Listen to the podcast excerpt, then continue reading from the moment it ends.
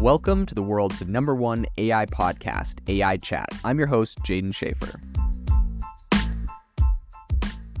Make sure that you go to AIbox.ai, link in the show notes, to join the waitlist for our new AI platform. We're going to be launching an incredible platform that allows you to build anything you want with workflows um, in AI. So you're able to chain together ChatGPT and image generators and audio generators to make really powerful apps for your organization, or you can host them on our marketplace and actually generate royalties from them. So make sure to go to AIbox.ai and join the waitlist.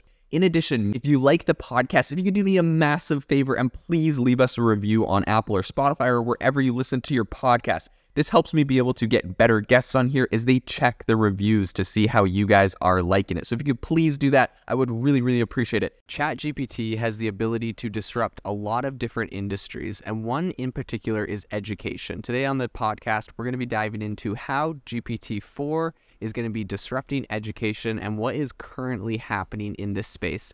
I think one of the biggest stories in this particular area, um, which actually OpenAI OpenAI announced when they did their big, huge launch of GPT-4 is Khan Academy.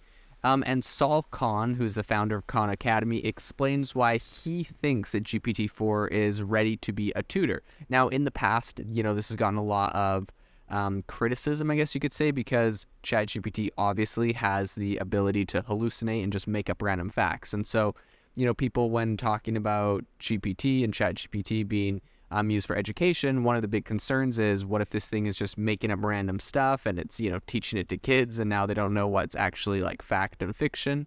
And so, you know, this has obviously been a big debate and a big area of discussion in the past. But what's really interesting is, uh, you know, um, Mr. Khan, obviously, he says this technology is very powerful. I think that's something we all know. And then he points out to the fact that it is getting um, better and better. So that obviously is something that we all know.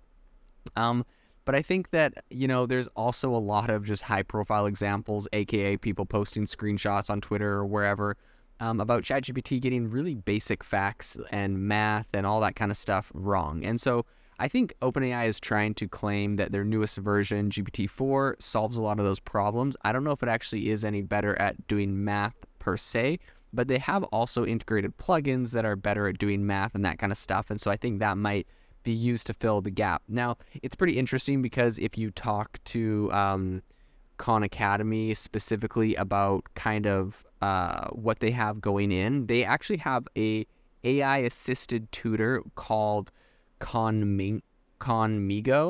Um, and that is what they kind of launched with when GPT-4 initially launched. So with that, I think at the moment they have uh, a couple new schools that added. So I think they have a total of 425 teachers and students that are currently testing this out. And so I think they're just rolling it out to a couple uh, specific schools at the moment. And how it works essentially is that the chatbot is pretty much like a real life online tutor, um, looking at students' work and helping them when they get stuck. That's kind of the idea of it. So in a math problem, for example, it would detect not whether, you know, not just whether a student got the answer right or wrong, but also where they might have gone astray in their reasoning. And if you kind of, you know, zooming out and looking at the bigger picture, ChatGPT obviously has gotten a lot of um, criticism around everything within education from, you know, people saying it's not correct enough to people wanting to ban it because they're worried that people are just going to use it to write all of their essays, yada, yada. Um, and so there's obviously a whole number of different concerns.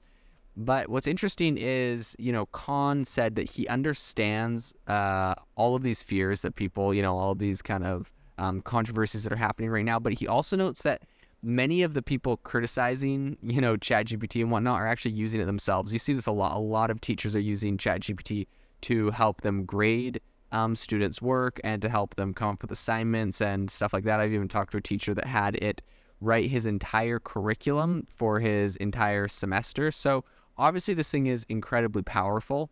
Um, and I think it really is in the best interest of these students to let them use it, get to know it, because when there's something in this powerful a tool, um, you don't you don't want these kids to be the ones left behind. And so I think for all of the flaws that it might have, um, I'd say today this really offer, offers an amazing opportunity for kids in you know both rich and developing countries to um, really get personalized learning with this tool, despite some of the imperfections it might have. and especially under the you know realization that this technology is going to get better and better and we want to start testing and integrating it now so that we can have it ready as this thing becomes you know incredibly accurate in the future something interesting to note is that khan academy says that they didn't just take gpt-4 right out of the box um, you know because i mean essentially you can get an api to uh, chat gpt and use it and integrate it into whatever you're doing. But they said, you know, it's not just straight out of the box. It's not just, you know, an API because obviously that wouldn't have any value add. They said that they added some of their own secret sauce to um, help avoid math problems. And uh, they've said they'd be surprised if anyone has worked harder on this than they have, which is kind of interesting um, because, you know, math is one area that has been notoriously criticized in. And in previous versions before GPT-4, I tested it pretty extensively and found it not super great. Um, I know GPT-4 has helped some of these problems, and I think plugins have helped a lot more. Um, but anyways, it's going to be int- pretty interesting. Um, I kind of know what they're talking about. You know, in the past, I've helped develop AI uh, life coaches, and we have really complex and elaborate and long prompts that you're essentially telling ChatGPT to um, to act like to help it become a life coach. And so I'm assuming it's going to be the same thing. You know, it's going to say, pretend you are a math tutor um, o- look over the kids' work, uh, look at how they've solved the problem, explain every you know step of the way the the problems they solved, and they probably have some sort of plugin integrated that says for all computation of math problems use X, Y, and Z plugin, or you know pull it from here. Don't do the math problem yourself. Like I'm sure they have a lot of those kind of things. I mean, secret sauce. It doesn't sound that complicated. You're you're just going to integrate it with a calculator essentially.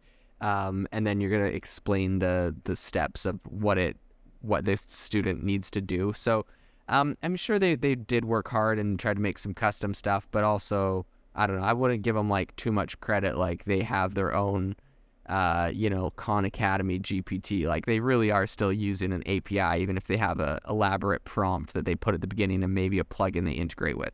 In any case, um, another popular feature allows students from elementary school and all the way up to high school to take either side of an issue and debate with the AI tutor. Again, I'm sure that Khan Academy or whatever is going to try to play it off like they have some secret sauce, but all you're going to do is say, pretend that you are a elementary school or you know high school grade 12 debater and you're debating the opposite side of this issue and the issue is blank and then it just fills it in with, and then it just debates right so i mean it's nothing that like not anyone could just figure out um, so I'm, you know, I haven't quite been dazzled by anything that they've done specifically, but obviously GPT-4 is getting better and better, and this is an amazing tool, um, regardless of whether it's Khan Academy or virtually anyone that I think is going to be able to implement this in the near future. Now, that being said, I do hope Khan Academy, you know, as they are, I, I remember using them growing up.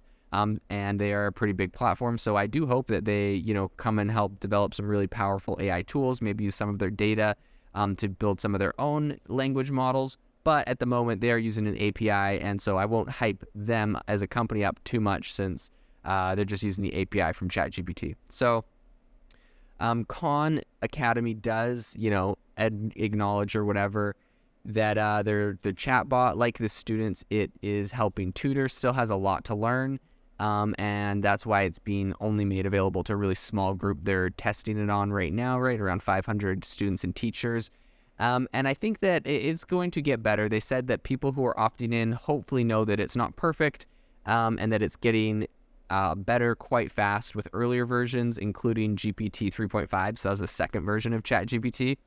Um, they said that the engine could help answer a lot of math problems, but it couldn't break down the math problems into steps the way that GPT-4 can. So that is one of the big improvements that has been made.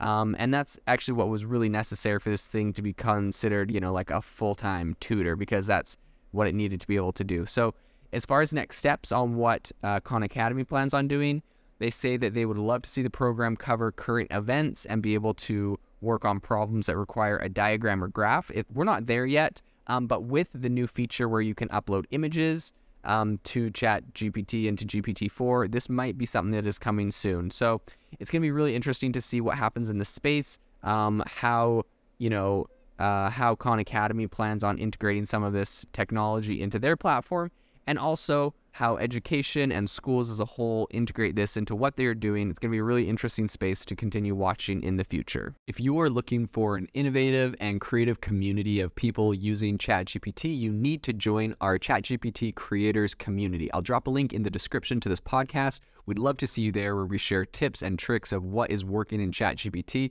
It's a lot easier than a podcast as you can see screenshots, you can share and comment on things that are currently working. So if this sounds interesting to you, check out the link in the comment. We'd love to have you in the community.